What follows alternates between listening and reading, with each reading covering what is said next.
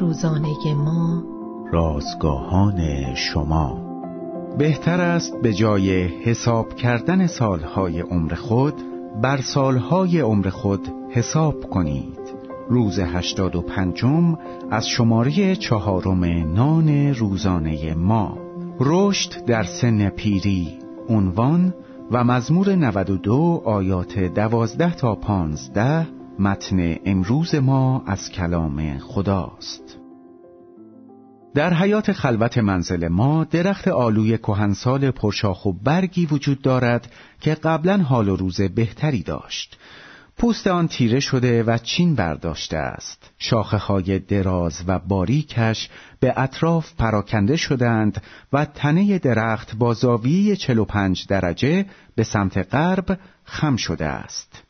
دو سال پیش مجبور شدم تعدادی از شاخه های آن را قطع کنم اما با این کار درخت تقارن خود را از دست داد تصور من این بود که مطمئنا در زمستان چند سال پیش که دمای هوا به زیر صفر رسیده بود آن را از دست داده ایم مسئول سمپاشی می گفت که به اعتقاد او درخت مرده است اما در همان بهار او دوباره به زندگی برگشت و این عمل را هر ساله ادامه می‌داد. در ماه آوریل هر سال درخت پیر به زمستان بی کرده و شکوفه می دهد.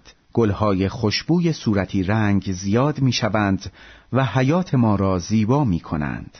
در حالی که این مطلب را می نویسم می توانم بوی خوش آن را استنشاق کنم. آن درخت آلو به دلیل داشتن ریشه هایی که تا عمق زیاد در خاک فرو رفتند مقاومت می کند و غذا و نیروی خود را از منابع پنهان زیرزمینی دریافت می کند.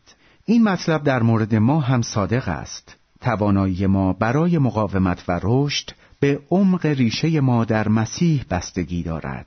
آنهایی که حتی در سن پیری کلام او را می‌خوانند و به آن عمل می‌کنند ثمره روح در آنها یافت خواهد شد.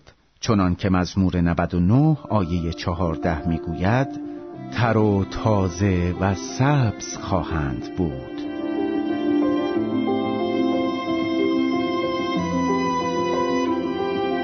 کلیه حقوق متن این اثر متعلق به انتشارات جهان ادبیات مسیحی است.